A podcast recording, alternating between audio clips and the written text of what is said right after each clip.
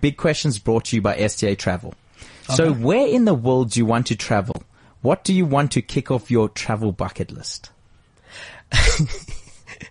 I am. I'm. I'm. uh, Dream big, dream big.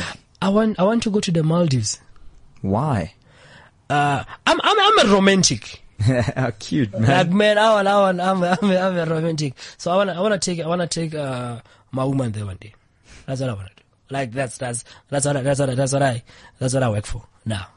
I'm not saving for that, but that's what I'm making for now. Because you can't go there with savings. Because then it's not bad. What if it's not enough? Now you have to wait another month.